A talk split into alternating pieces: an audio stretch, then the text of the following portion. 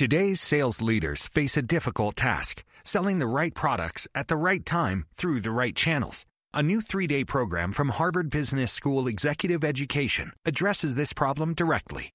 Join us on the Boston campus in August for Managing Sales Teams and Distribution Channels, where you will discover strategies that can lead to the best sales performance. Learn more by clicking the banner or visiting hbs.me slash sales. That's hbs.me slash sales. Hey guys, Alex here, ajnashville.com. Thanks again for tuning in. I think this is episode 19. Um, but this is also a continuation of the story of my life. So, as much of you saw on Facebook, have a big announcement to make. Uh, it's an announcement that I wasn't sure that I would ever be able to make, to be honest with you. Um, before we dive too deep into that announcement, I want to thank you guys, obviously, for tuning in. I want to thank those of you who I've started from day one that continue to support me, continue to tune into the podcast, send me positive messages uh, and let me know how those things have helped you. I truly appreciate it. You are the reason why I am so transparent, why I discuss the things I do. I figure if I can help at least one person, I've done um, everything I was meant to do. So let's kind of dive in. I'm going to start back um, kind of pre this day, obviously. Going to start when I was younger. So for those of you that don't know, when I was young, I never had the opportunity of remembering me meeting my real father. Um, to my knowledge, the person in my life that was considered my father at the time was my sister's dad. He was a very abusive individual to both me and my mother, both physically and mentally. Uh, it was a situation that my mom eventually decided to get out of and get away from. But little did I know everything that had transpired before that. See, growing up, I was always under the impression that my grandma told my, my father that he wasn't allowed to be around me, that he wasn't allowed to be a part of my life, and therefore pushed him away. Well, there was other things that I recall as a child, but it was one of those things where um, some clarity that was given to me, some details that were shared with me that I know for a fact are factual details that a person wouldn't have a reason to make these things up and details that have been verified through different pictures and things like that.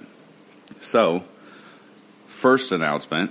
Most of you know that I made the announcement a long time ago that uh, had a DNA test come back and I was British. I did not share the fact that a portion of that was also Native American, nor did I share the fact that a portion of that happened to be Native American in the mountainous areas uh, towards New Mexico and California, which indeed would make me part Mexican. So, um, after my discovery here this past week, I found out that I indeed am indeed uh, part Mexican. So now I can eat tacos when I want to tamales, things like that. I'll still indulge on my British side. The only difference is I'll I'll continue to brush my teeth and have good hygiene. So that's a joke for you Brits out there. Anyways, so let's get down to the the meat and potatoes, so to speak. So Friday, well, let me rewind. Thursday evening, about ten thirty my time, I get a phone call from a six one nine number. Uh, a company called 220 Marketing has been reaching out to me like crazy over the past year or so, and I, I just don't care to buy into their programs. They are based in San Diego, California, so when I saw this 619 area code pop up, I assumed it was maybe the sales rep drunk at the bar and butt dialing me or something like that. So I went to bed, no thoughts of it. I wake up in the morning, go to the office, open up my Facebook. There's a message in there. Simply says, Is your mom's name Shauna? Shauna was indeed my mom's name, for those of you that don't know. But it's not a name that is extremely common or tossed out there quite often. Um, it's not a message that a person would expect to get. So I looked and I said, "All right, who is this person? You know, is it somebody that wants something from my mom who who has passed away? It's been a little over two years now, but was it somebody that wanted something? Was it somebody that maybe had some information about what had happened? So so I dig deeper. I go into her Facebook. It doesn't take me long at all. I scroll through a couple pictures, and one of the pictures is of her, Yvette, with her father. And she's in a wedding dress. I look at the picture and I look at the comments. In the comments, one of the people made the mention of, hey, tell Art I said hi. Art happens to be the name of my real dad, my birth dad. Art is um, a person I have looked for for many, many, many years. Those of you that know me very well know that I've spent time looking, but it's always led to dead ends due to limited information, limited location info. Um, some of you title people that are here have have had a special request from me um, to do a deed search out in that area to see if I could locate him. So my response was after a little bit of investigation, it appears to me that you and I may have the same father. Um, which she responded to and, and said, you know, that's correct. Obviously, there was more that went into it, but basically, that's what she stated. Uh, you know, it's one of those things you would think after 33 years of not seeing somebody or, or knowing somebody that there would be feelings of anger and regret and everything else there, but there wasn't there was feelings of excitement, feelings of um, wanting to know more, wanting to see where things are, you know, wanting to know about everything and why it happened and and where things could go. See, because over the years, I did have anger. You know, when I was a kid living on the street, which was for a very short amount of time, but I wondered, you know, where the fuck is he at? Why am I living on the streets? And then there was times as I grew older and looked back and said, you know, maybe he just doesn't want to have anything to do with me. Um, it, it, was hurtful things. I didn't see the first picture of my dad until I was 19 years old. When I was 19, I happened to be going through some stuff that I shouldn't have been going through, and I came across a picture of a person that looked identical to me. If you could throw on like early 80s clothes on me, that is what I looked like. Now, granted, he was a good looking motherfucker. I, you wouldn't expect anything less, especially because they looked just like me. But I asked my grandma, "Who's that?" She said, "That's your dad." That was a picture when he was 19. She said. Um, naturally, that made me question a little more, but we never got into the meat and potatoes. We never got into detail. So I'm going to share the details with you guys that are listening today of what happened. And I want you, when you listen to this, I want you to hear the strength of a woman who did what she could to protect her child, not the, not a, a cowardly person that kept me from somebody. So, and I remember this as a kid. Um, I didn't remember why it happened. I didn't remember what happened. I just remember certain parts of this event. So when I was a child, my grandma Gloria took me home to my mom, who was crying at the time, and her eye was busted open. Um, she explained to Gloria that she was no longer allowed to take me to see my dad because my sister's dad at that time, Johnny, was beating her up every time he would take me or she would take me over to see him. The thing was is is Johnny and my dad were friends or acquaintances at some point and it sparked jealousy. I know him as being a jealous person. When I say him, I mean Johnny is a jealous person um, very controlling, very demanding, very dominant. And I remember when I was a kid, my mom being in the kitchen. I was in the living room watching TV. Now, back in the day, you know, TV was like 13 inches big and had a little pool knob, you know, so you just sat there and watched whatever in with the bunny ears. But we lived in a small apartment in San Diego, Chula Vista to be exact. And I remember them getting in an argument. I remember Johnny punching my mom in the face and busting her eye open. Um, her bleeding, him leaving, and I remember the police showing up. I remember one of the neighbors had called the police. For some reason, the police left, and later on that night, I was woken up by somebody trying to break in the window, which the police were called again. That person that was trying to break in the window was Johnny. Um, you know, and at the end of the day, looking back, it starts to make sense what happened because I remember we left that house in a haste. It wasn't something that, you know, we took several days to move and we're excited to go to our new place and, you know, put my favorite toys in here and put those things in there. We packed, we moved, we left. Gloria had mentioned that she was told by my mom that she could come by on a following Friday in the afternoon to see me. She was basically going to sneak her in to see me. And Gloria said that when she arrived, the apartment was cleaned out and emptied, and that we were nowhere to be found. So at birth, the last name I was given was Martinez. Obviously, all of those that are listening know that my last name has always been Jimenez, which is my last name, but Martinez was a name that became more um, familiar by me when I got older. When, especially when I first applied for a Tennessee driver's license, they said, "No, your last name's Jimenez Martinez. That's what we're going to have to put on the driver's license." And it, it kind of took me back because even in Iowa, the last name was always Jimenez. So I always thought that that was my mom's last name, and that's why I had it.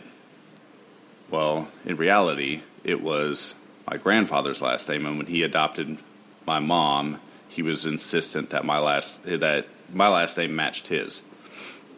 So after this happened, and my mom had left, my last name was no longer Martinez. Um, it was changed to Jimenez, which was, like I said, on my birth certificate and everything. It was what my school records always reflected. Um, and so that's what I went by. So when they did try to search and ask questions and everything else, it always led to dead ends. Um, I remember Johnny coming back into the picture at some point. A very short, short amount of time after we had left. Like I said, there's a there's a gap in memory. I just remember that incident so well because it was such a traumatic incident. Um, so fast forward, we up we lived in Chula Vista. We, we lived by Memorial Hospital on G Street in some condos and struggled. You know, made made ends meet for the most part, I guess you could say. But there was always an abusive relationship there. You know, like I said in my past podcast, I was stupid, I was dumb, I was a bitch, I was, you know, whatever, which is fine. It makes me the person I am today. I'll be a stupid, dumb bitch, but at least I'll be a successful one. Um, but I remember us living there and there was never any mention about my father, about my grandmother, and I assume that was because of the situation that my mom had been through. She did what she could as a mother to protect her child from being hurt, which is understandable. Looking back, I don't dislike my mom for what she did. I don't hate her for what she did. If anything, she did what she had to do to survive and to make sure that I survived as well you know, it's it would be easy to push push the blame and say, well, you know what, you were the reason why I never met him, but that's not the case. So fast forward, we moved. Uh, finally, my mom decided to get away from Johnny, which I mentioned in, in prior podcasts. If you listen to the story of my life, volumes one through five, you'll you'll get caught up on a lot of this. Um, once we moved to Moreno Valley, I remember going to school, and my last name was always Jimenez. Martinez was never, ever something that popped up. But what is funny is how the human mind works. As you sit there and you reflect, and people bring up memories and, and different things, different thoughts, um, you know, what my last name used to be, things like that, you start to remember key points and key holes in your life that didn't mean anything then, but they mean things now. And I remember moving to Moreno Valley, and my mom tried to register me for school, and there was an issue. And the issue was my last name didn't match my birth certificate. I remember my mom going back and saying, Here's all his old birth certificate or his old school information. That's his name. We don't know why it's wrong. Um, and eventually, after fighting, they got me enrolled as Alex Jimenez. Um, my real first name is Arturo, I can't say it with the rolling R's. I'm not that good. I'm not. I'm not that Mexican yet, but we'll get there. I could probably say it if I tried. If I try to roll the R's and say Arturo, that's sounds kind of elegant. Anyway, so I went by Alex, and that's what I always had known my name to be. That's what everybody was Alex, Alex, Alex, Alex. Um, little did I know, you know, a lot of that was to keep me from being found to some degree when we hit hard times after living on the street, my mom got busted for selling drugs. We moved to Iowa. This whole time, the people of my family had been searching in California and Chula Vista and San Diego, uh, Valley area, and they'd been searching for me, obviously, uh, trying to figure out where I had went. One of the saddest things is when I was talking to Gloria on the internet the other day, and she had mentioned that when I the last time that everybody had seen me was before Christmas, and I had looked at what I think is my dad's dad and said, "Papa, I want a, a motorbike for Christmas," and they had gotten me one, and they had held on to it for several years afterwards, hoping that someday I would come back, someday they would see me again. So fast forward to living in Iowa, you know, the, there was a lot of anger. Those of you that knew me, I loved to fight. I loved to get in trouble. I was ignorant. I had a lot of built up anger. I felt sorry for myself. You know, you name it, and I played it. I played the role. I was a hard ass. I was a soft ass. I was a gangster. I wasn't a gangster. You know, it was always something with me. Um, and a lot of that was driven by the anger that I had towards my sister's dad. I grew up as being the man of the house. I was the oldest. The house was mine. I was the man of the house. Come to find out, there's a lot of truth to that. So I am the oldest of 20 grandchildren. Makes me feel extremely old. One other thing it reminds me of is that Mexican people don't believe in birth control or pulling out. But we won't get into that. Anyways, um, so the call or the, the message that I received obviously led to me eventually speaking to my father. Hey, I'll tell you, Friday morning was a complete dizzy clusterfuck for me. You know, not only had I had eye surgery the Tuesday prior, went to my follow up on Wednesday, got the call on Thursday, and then Friday, my phone's ringing. People are wanting to talk to me, and I'm still trying to absorb it. It's I'm an emotional mess. I almost broke down countless times um, and became extremely irritable because how do you handle something like that? You know, some of you that are probably listening think, well, wouldn't you be mad at him? You know, where was he at? In actuality, I'm not. I mean, I know as children because that's what they were. He was 16, she was 17 when I was born. As children, they were limited on their options. Facebook didn't exist. There was an abusive stepdad in the picture, not even a stepdad, just a piece of shit in the picture. You know, and that creates barriers when my grandma sees my mom being 17 years old and knocked up with a kid and she hasn't even completed high school then she goes into this abusive relationship. You know, it it creates issues. There's not a way to necessarily pursue it, especially when you change the last name of your child. Do I fault her? Once again, no. Do I fault him? No. What I'm looking forward to is a fresh slate to meet a person that I feel like was put in my life at a time that I needed somebody to be put in my life. Because let's face it, I'm successful, I do well, but I've always had a feeling of being alone. I've always felt like kind of a, a lone wolf. I don't even want to compare myself to a wolf, a sheepdog. Sheepdogs are better than wolves. But just a lone soul. You know, holidays come around, you feel alone. And it's different. You know, I have a stepdad, an amazing stepdad. Um, Ed, who is my stepdad, is just a great person. He's done what he could. Um, to help raise me. He's always been there for me. He's just a great person overall, and I'll never take that from him. But you still have a feeling like you're the only one out there. Sisters are there, brothers, friends, and everything else. Come to find out, that's the furthest thing from the truth. So I have a sister. She is 30 or 31. She's going to hate me for not knowing how old she was. And three brothers. Um, the two brothers are closer to my age, and then I have a younger brother named Matt that is 11 years old. Um, one brother named Michael that is a Marine, Marine recruiter. Most of you know I, I love everything about the military, everything about this country, And so I'm so proud to know that I have a brother out there that's done what he's done to defend this country. My other brother, Andy, this dude is like, he, he's like me, but more. when it comes to his business sense and everything else, just off short conversations with him, I mean, the guy knows what the hell he's doing. He is also a Marine veteran. Um, and then my sister, Yvette, she is into property management. She's got four children, which means I have four nep- nieces, nephews, I guess you would consider them. Andy has kids. Michael has kids, and then you have Matt, 11 years old, baseball player. Um, my dad's big into baseball. If there was anything different about him and I, it would be baseball. I fucking hate baseball. I like sports that take two balls to play. But you know what? That's his thing, and I'm okay with that.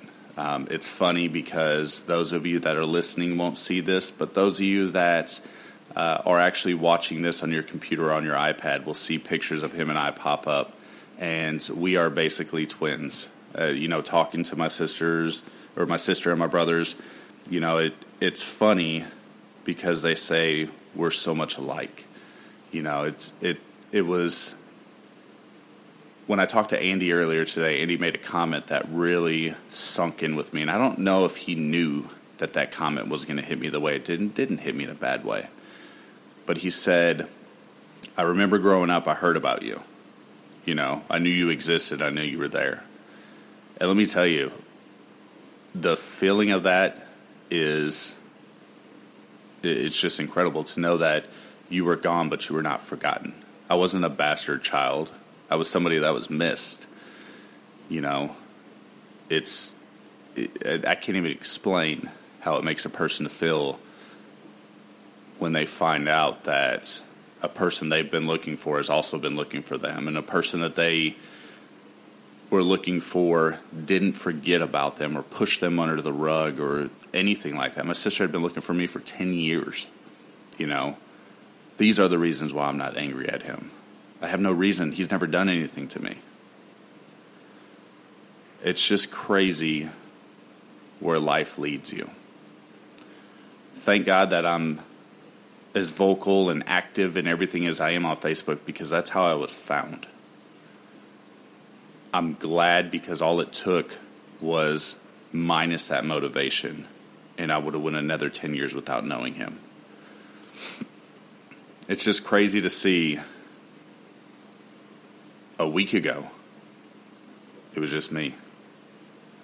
Little did I know there's this family on the other side of the country that was wondering where I was at.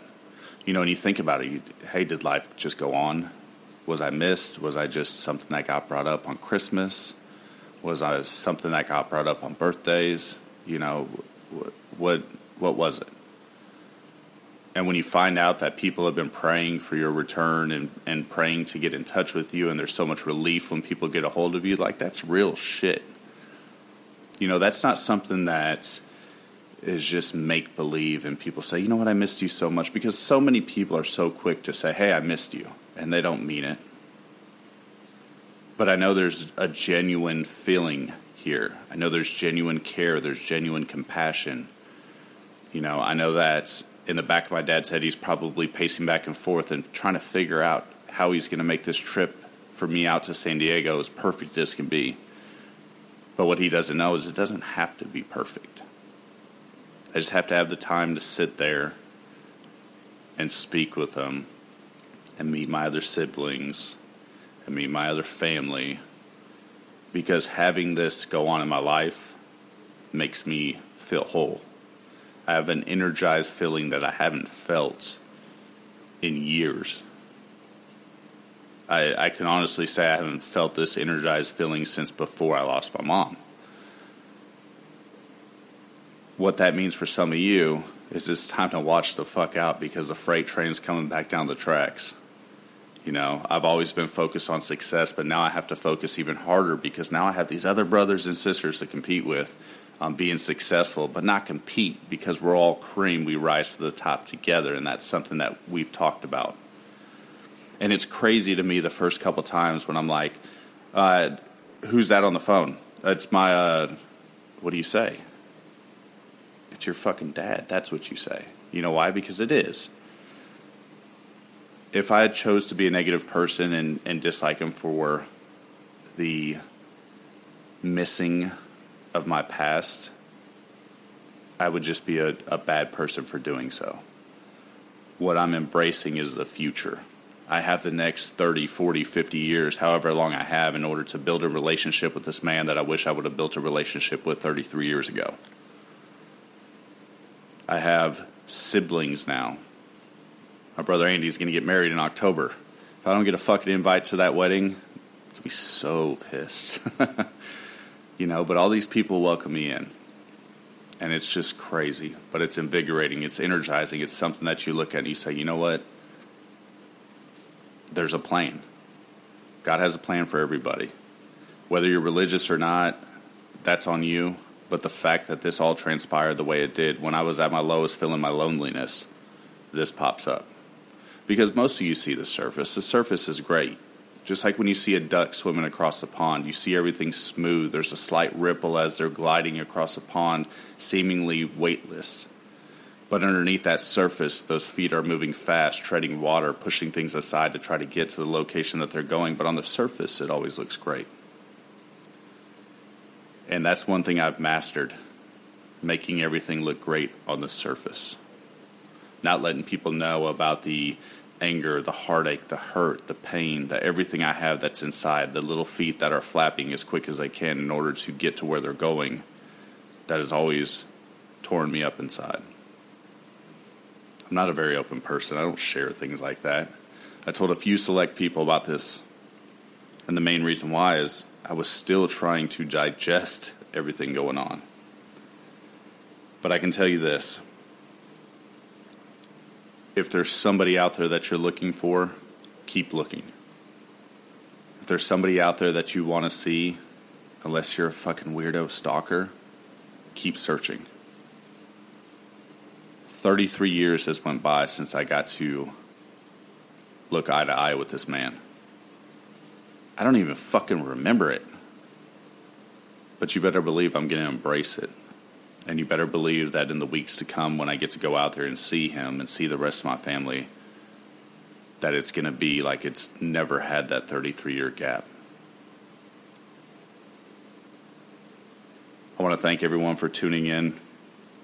This has been one of those sharing moments.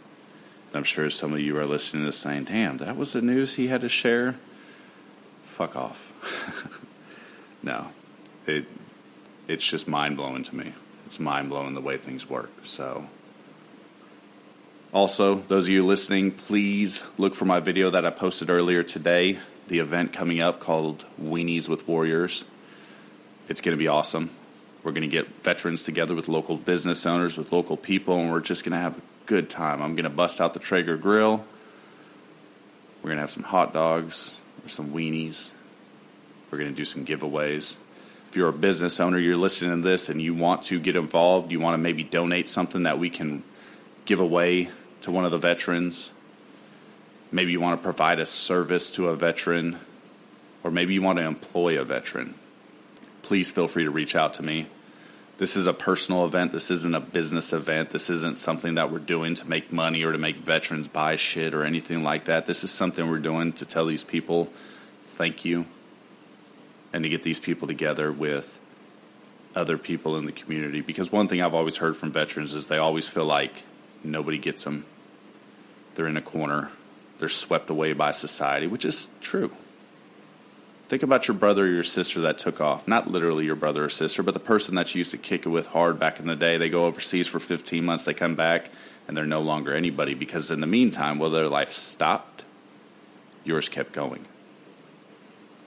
So it's time to bring these people together and let them know that they're the most important part of our society. They're the nervous system and the backbone that keeps us together, that keeps us free. So if you want to get involved with Weenies with Warriors, please reach out to me. Send me an email at aj at ajnashville.com. If you know of a veteran, please invite them to this event if you know of a person that just understands those people and just wants to hang out, maybe they love weenies. and they just want to put one in their mouth while they're hanging out with a veteran. Bring them out. Thanks again for tuning in, guys. Hope everyone's had a great Monday. We'll talk to you Friday.